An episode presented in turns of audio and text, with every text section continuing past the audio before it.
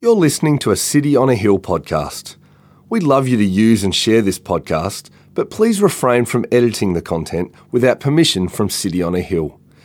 If you'd like to know more about our church, or if you'd like to donate to the work of City on a Hill, please visit cityonahill.com.au. Today's Bible reading uh, is in three passages.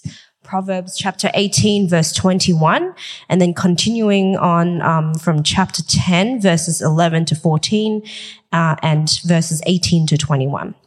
So starting from Proverbs chapter 18, verse 21. Death and life are in the power of the tongue, and those who love it uh, will eat its fruits. Chapter 10, verse 11. The mouth of the righteous is a fountain of life, but the mouth of the wicked conceals violence. Hatred stirs up strife, but love covers all offenses. On the lips of him who has understanding, wisdom is found, but a rod is for the back of him who lacks sense.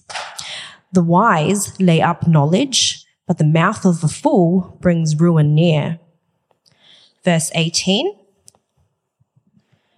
The one who conceals hatred has lying lips, and whoever utters slander is a fool. When words are many, transgression is not lacking, but whoever restrains his lips is prudent.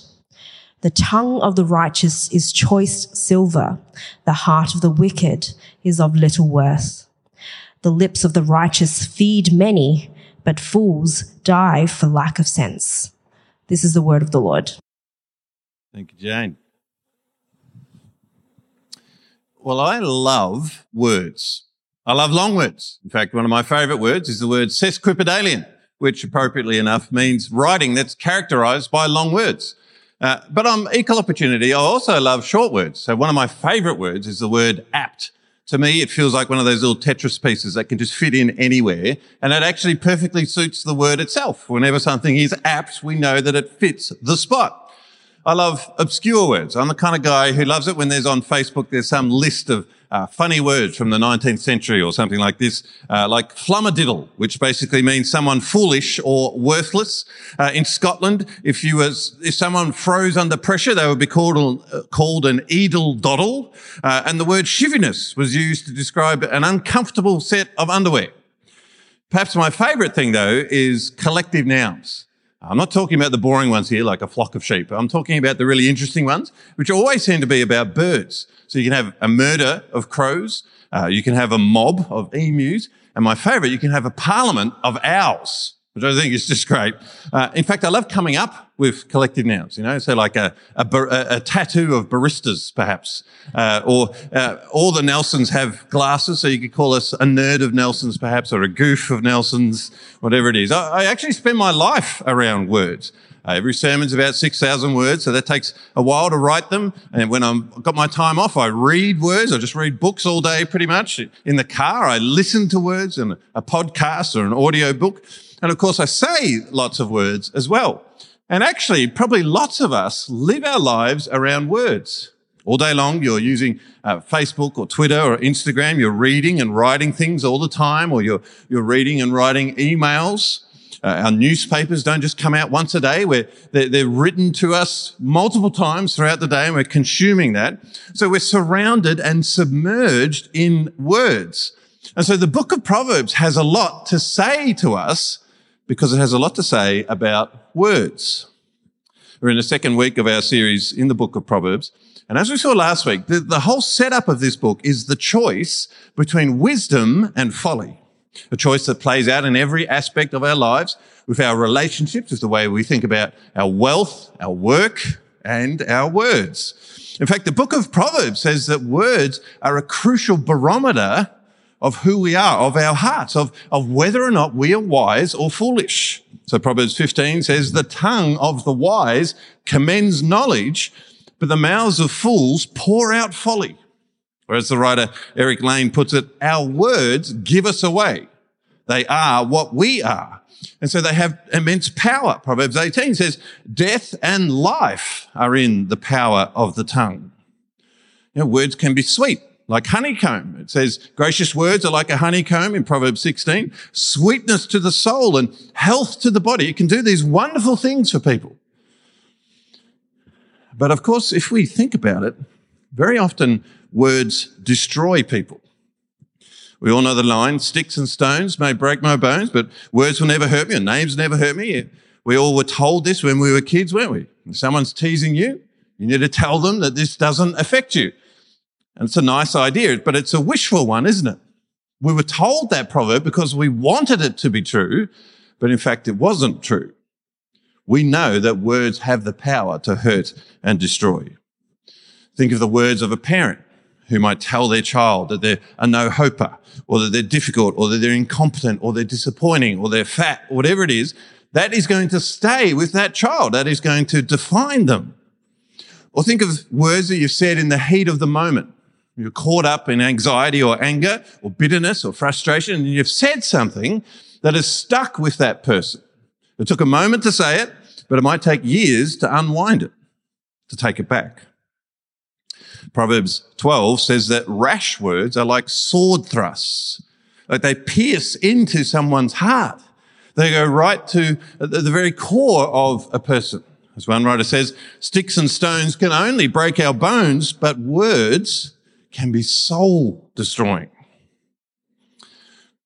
When I was at school, one of my best friends was a guy called Darren. He was a great kid, confident, mischievous, well liked. He wasn't the most popular kid in the class, but everyone liked him. We'd been friends since grade one. We've been best friends for much of that time. But I remember in year seven, we were playing outside one day in the courtyard. We were playing down ball. And I'd noticed this thing about him that when he'd play, he'd get really into the game and he'd start sort of twitching and get so worked up and there'd be these mannerisms. And so I was watching this and I came up with a stupid nickname for him. I won't tell you the nickname because I'm too ashamed of it. It was just a joke, but it caught on. And within a few minutes, the whole group was chanting this name at my friend. I felt terrible, but horribly, that was only the beginning. You see, this stupid name that I came up with became his nickname all through high school.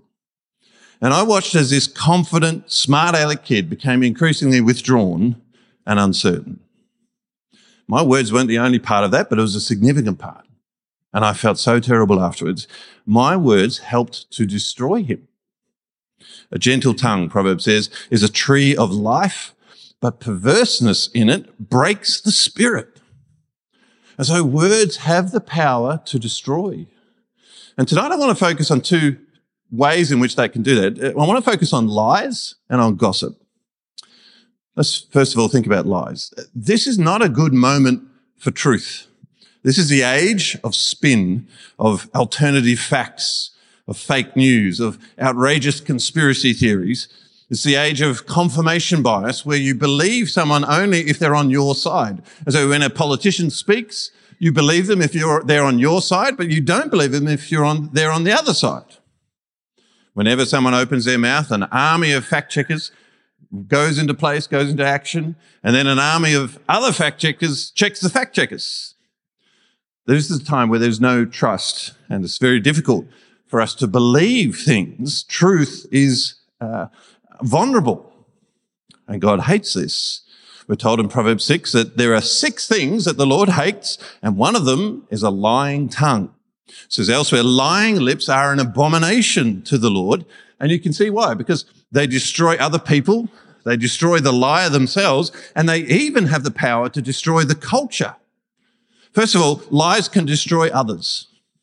There's a lot in Proverbs about false witnesses, people whose words destroy someone else. You can think in a, in a legal court, a man who bears false witness against his neighbor is like a war club or a sword or a sharp arrow. That's what it says in Proverbs 25. You, you see the, the language there. This is violence through words. I'm sure you can think of examples. Think of a school teacher, perhaps, uh, falsely accused of inappropriate behavior, or an, an employer unjustly accused of bullying. Of course, a true accusation is absolutely important and must be listened to, but a false one can be devastating.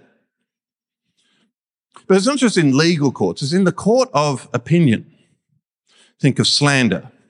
When someone uh, is, uh, uh, an untruth about a person is attached to them. And that becomes the thing that defines them. Have you ever had that experience where you, you get to know someone and you're surprised by how much you like them? And you're surprised because before you'd met them, you'd been told that they weren't much. You'd been told some juicy thing about them that made them unattractive to you. And then when you actually got to know them, you realized that that wasn't true. You realized that they had just been slandered, but that had defined that person for you. Now think of the times where you might have done that for others, where you might have painted a picture of someone else that poisoned the waters for them. The writer Jon Bloom uh, defines slander as whenever someone says something untrue about someone else that results in damaging that person's reputation. He goes on to say in Proverbs 22, it says, a good name is to be chosen rather than great riches and favor is better than silver or gold. And he gets, explains a good name is who we are in the minds of others. And so it's a, a very precious asset. Your reputation is this precious thing. And so whenever we handle a person's name, who they are in the minds of others, we are stewarding a treasure that belongs to them. And so he says, if we damage a person's reputation unjustly, we're stealing their good name. We are vandalizing their character. Vandalizing their character. But lies don't just destroy others, they ultimately destroy the liar, either immediately or down the track. Proverbs 19, a false witness will not go unpunished, and he who breathes out lies will not escape. Think of Ravi Zacharias.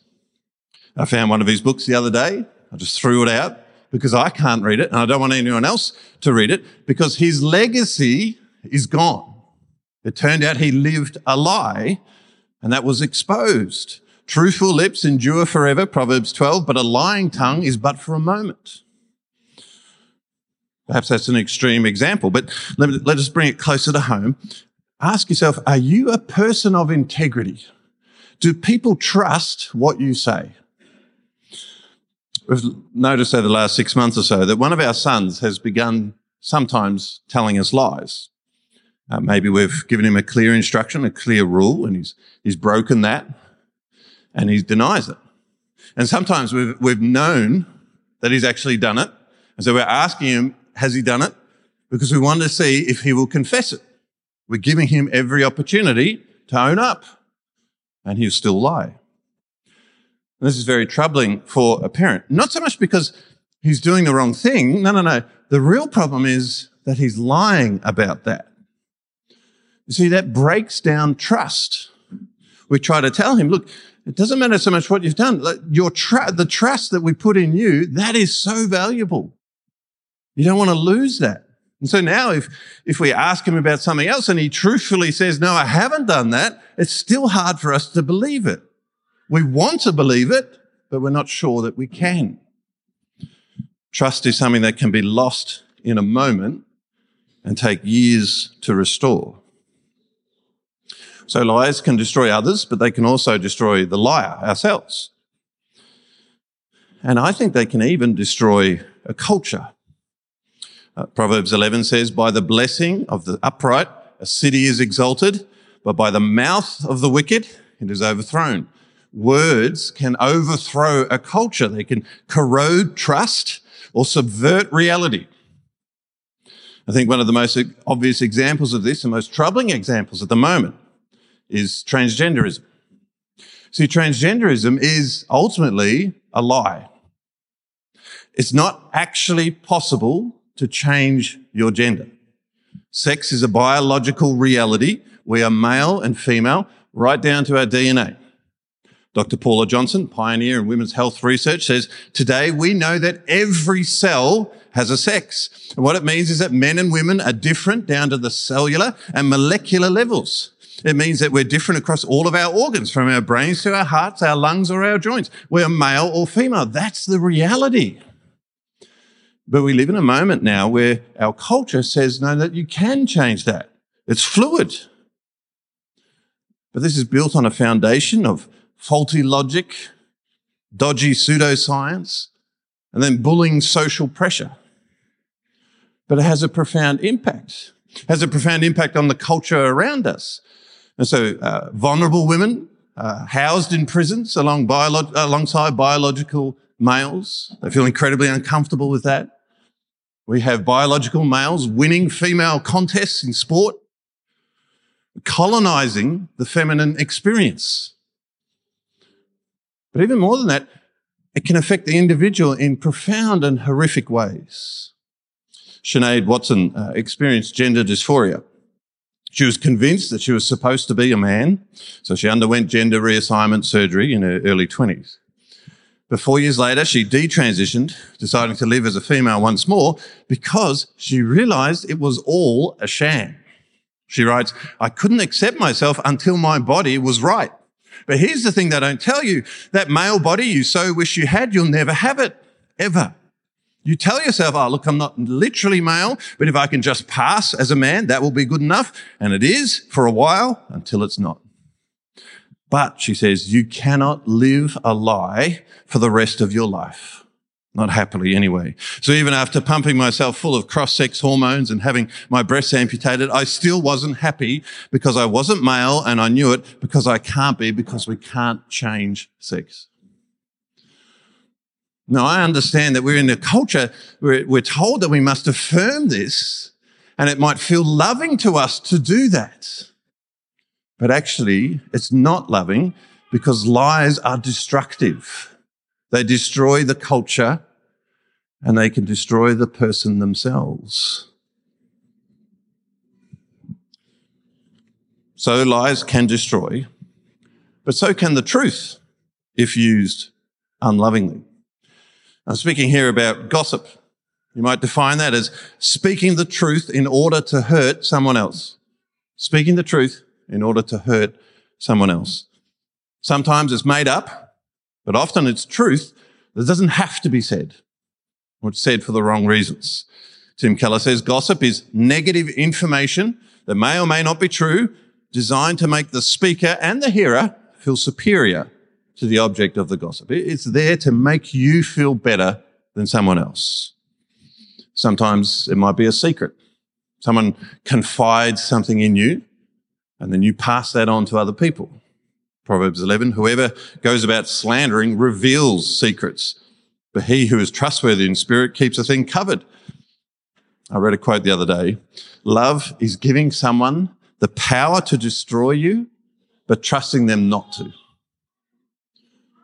And so how horrific if someone entrusts us with a secret, entrusts something personal and significant in their life, and then we destroy them with it. But it's not just secrets. Keller goes on to say that gossip can really be defined as speaking against someone else, saying something that undermines the listener's respect and love for the person you're speaking about. When you think about it like that, you realize just how often we do that. How quick we are to complain about the boss with our colleagues. How easy it is to mock someone else how often we expose the wrongdoing of others and share some story to just make them look stupid or harsh or incompetent. Proverbs 10, hatred stirs up strife, but love covers all offenses. And so before you say something about someone else, it's worth asking yourself, would I want to, would I want someone to say this about me? Well, I want to know that people were saying these kinds of things about me. You know, Jesus said, do to others as you'd have them do to you. Here is a really practical way in which we can apply this. Would we want someone else to say this about me? This is not to say that there aren't times where we can critique or uh, criticize someone even, but it's important to notice how we do that. We need to do that with the right attitude. So Keller says proper evaluation is gentle, it's guarded, it's well meant, and always reveals the speaker's belief that they share the frailty, humanity, and sinful nature of the one being critiqued. See, ultimately it's done with the desire to help the person and a willingness to invest in that. So here's another simple rule. If you find yourself talking about someone then it's probably time for you to talk to that person. You see, we're all flawed. We all need help. We all need people to speak into our lives and to show our blind spots. But a wise and a loving person does this carefully and lovingly. They don't see a flaw as something to capitalize on, to exploit. No, they see it as something that they can help you with. So if you find yourself talking about someone else, it's high time you spoke to them in love. But it's not even just the words we say. We also have a responsibility when we hear gossip. See, gossip is all around us. It's what sells the magazines at the supermarket.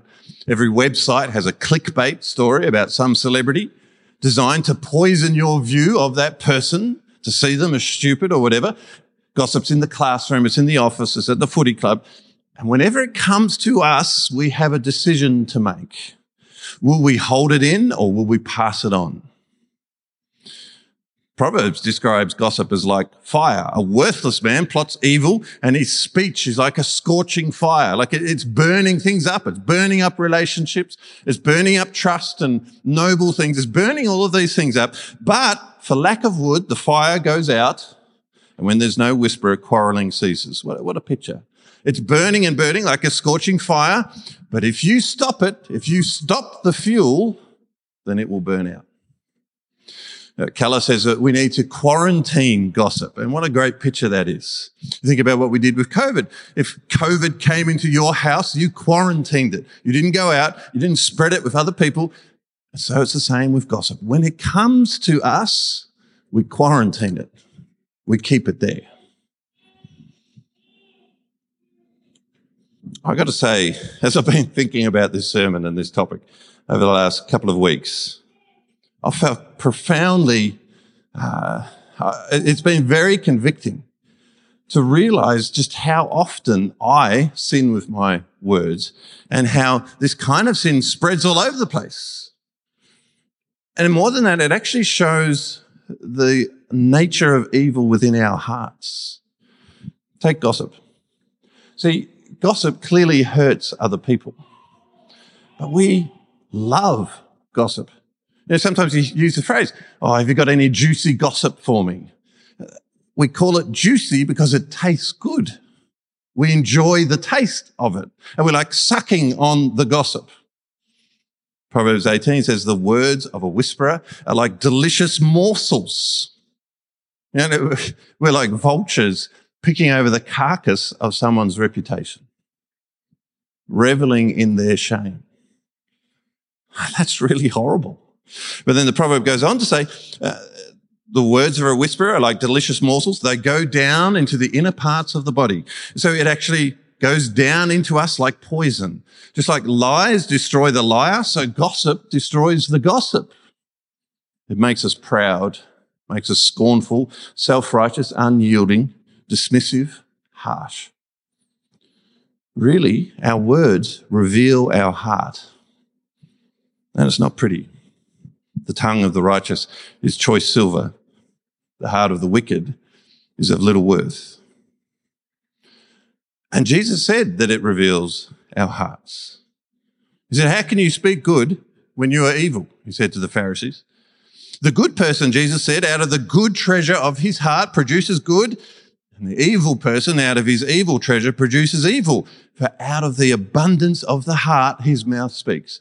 Every time we open our mouth, we're revealing our hearts, whether there's love within that or whether we're just there to destroy other people. And God says, Jesus says that we will actually be judged for this. Matthew 12, I tell you, on the day of judgment, people will give account for every careless word they speak. For your, by your words, you will be justified, and by your words, you will be condemned. So this is really serious. So what do we do about it though? Well, Jesus is telling us that if we want to change, we need our hearts to change. Out of the abundance of the heart, the mouth speaks. And so we need change to come to the heart so that our mouths change. And thankfully, there is hope for that if we listen to the words of God. See, God declares hope and grace and forgiveness to anyone who will listen to Him. I, I've been thinking about how hard it is to use our words well, and then I was thinking about Jesus' life and how well He uses His words. Like you see all through the Gospels, just the extraordinary wisdom that Jesus had and the kindness in his words. Know, when people are desperate to come to him and they're desperate for healing, how loving he is towards them, how much he, he wants to care for them and forgive them. And he wants to do the same for us. So he came to fulfill the words of God, to fulfill the promises of God. God had promised that he would send a savior who would take on our sin and deal with it. For us to be justified, to be counted right by God, he had to be condemned. For us to have our, to be freed from our sins, Jesus had to take them on for himself. And that's what he did on the cross. He paid for our sins. He dealt with it. And he did that by staying silent. He's on the cross being taunted, and everyone's uh, saying horrible things to him. And he could have called down fire and brimstone on everyone. But he didn't. 1 Peter 2, when he was reviled, he did not revile in return. When he suffered, he did not threaten, but continued entrusting himself to him who judges justly. He didn't respond in kind because he had come to save and he knew that his death was the only way that that could happen. And so he stayed silent till it was done. There's two things that Jesus says on the cross that sum it up. There's his final words on the cross. It is finished. That's what Jesus is saying to anyone who will trust him. It is finished. No matter what we've done, no matter what we've said, Jesus will forgive it because he has dealt with it. And there's another thing that he says. Just think of what he says to the thief on the cross. Today you'll be with me in paradise. Here is a guy who would have spent his life sinning with his mouth. But in that moment, he declares his faith in Jesus and Jesus offers him a hand of forgiveness. That's what God is offering us as well. Romans 10 says, the word is near you in your mouth and in your heart. If you confess with your mouth that Jesus is Lord and believe in your heart that God raised him from the dead, you will be saved. For with the heart one believes and is justified, and with the mouth one confesses and is saved. If you will believe what God has said about Jesus, then you can be forgiven. And more than that, you can be changed.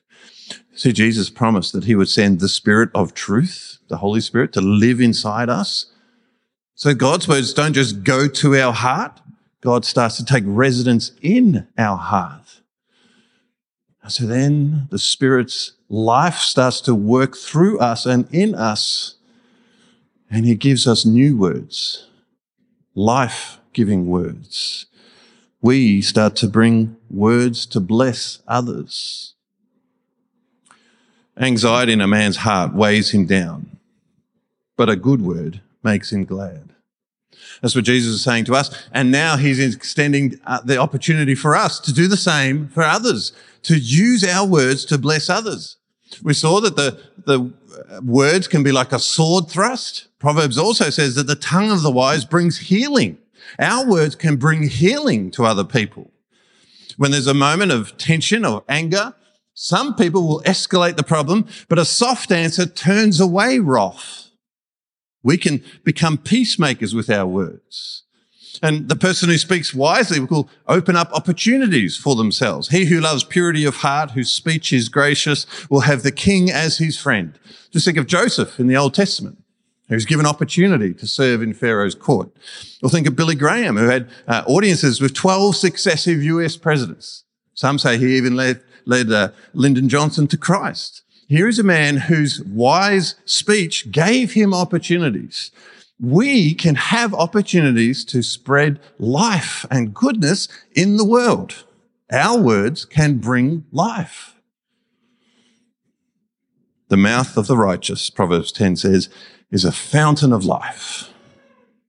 Now, that's something that we want to have, right? So, how do we have that? Well, as the Spirit works within us, He starts to help us respond to Him and He starts leading us in certain ways. And I think the first thing He does is He helps us to start to listen. As I've been reflecting on the topic of speaking, I've realized just how much Proverbs says about listening. It's not so much about what we say, but about listening to other people. And this is very foreign in our culture. Like our culture is all about saying what you think, uh, sprouting your opinion on social media or whatever. I remember a couple of years ago talking to my friend Guy Mason and saying, Oh, I just don't understand it. Like everyone just wants to have a go and they're just talking and talking and talking. And then he politely pointed out, well, Luke, you have 40 minutes every Sunday, so you can't complain. Like we all want to speak. We all want to say what we have on our minds, right? But when we speak often, we reveal our foolishness. Proverbs 10, when words are many, transgression is not lacking. But whoever restrains his lips is prudent. And so, first of all, we need to start listening. If we want to speak well, we need to start listening. And the first thing we need to do is to listen to what God has to say about us.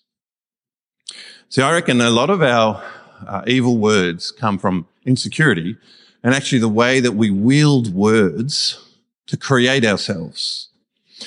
Uh, you could imagine life as like this big competition. There's like a ladder and we all want to get to the top and we're all competing against each other to do that. And our words, we use our words to either take us higher up the ladder or to take other people further down. So when we're boasting, when we're bragging, we're trying to get up higher. And when we're putting someone else down, we're trying to get them further below us. That's what we're engaged in constantly. But the gospel can set us free from that. See, in Christ, we have the ultimate affirmation. We are loved and affirmed by God himself. We're at the top of the ladder, not because of anything that we have done, but by his grace.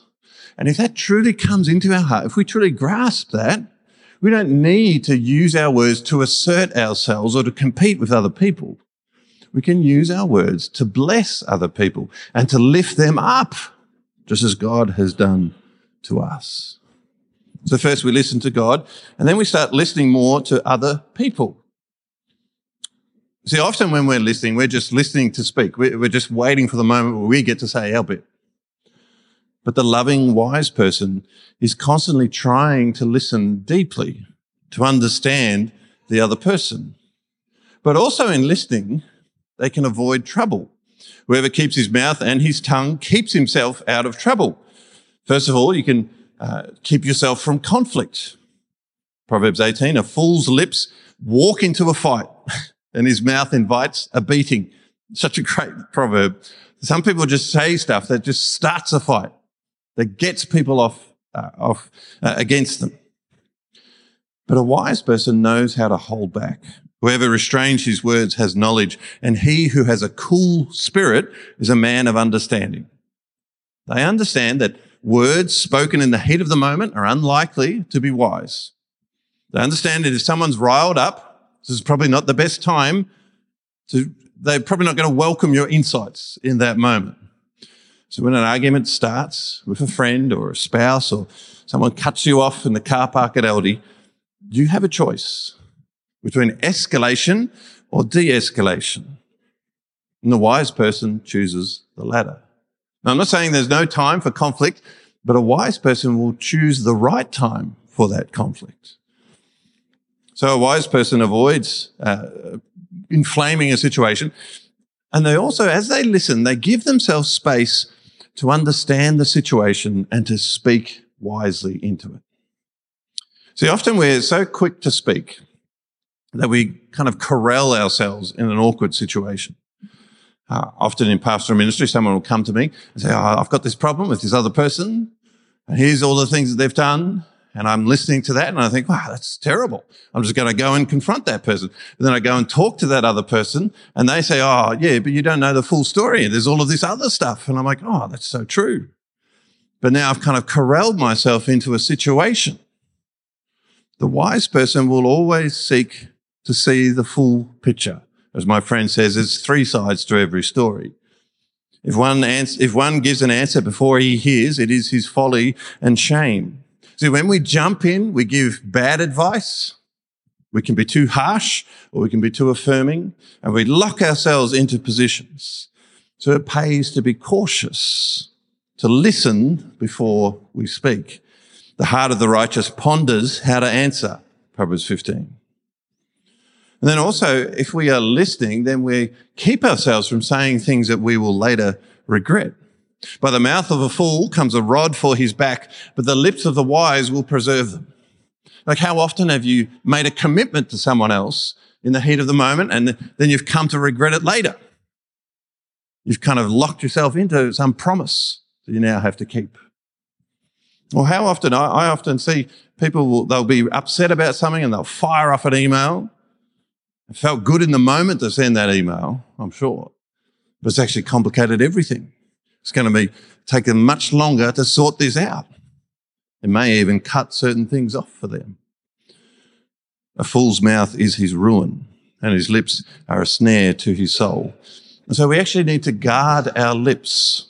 Proverbs 13, uh, whoever guards his mouth preserves his life. I mean, we use that phrase, don't we? Oh, sorry, it just slipped out. Well, the wise person guards the mouth so it doesn't slip out. And then finally, if we want to speak words of life, then I think we need to decide to do that.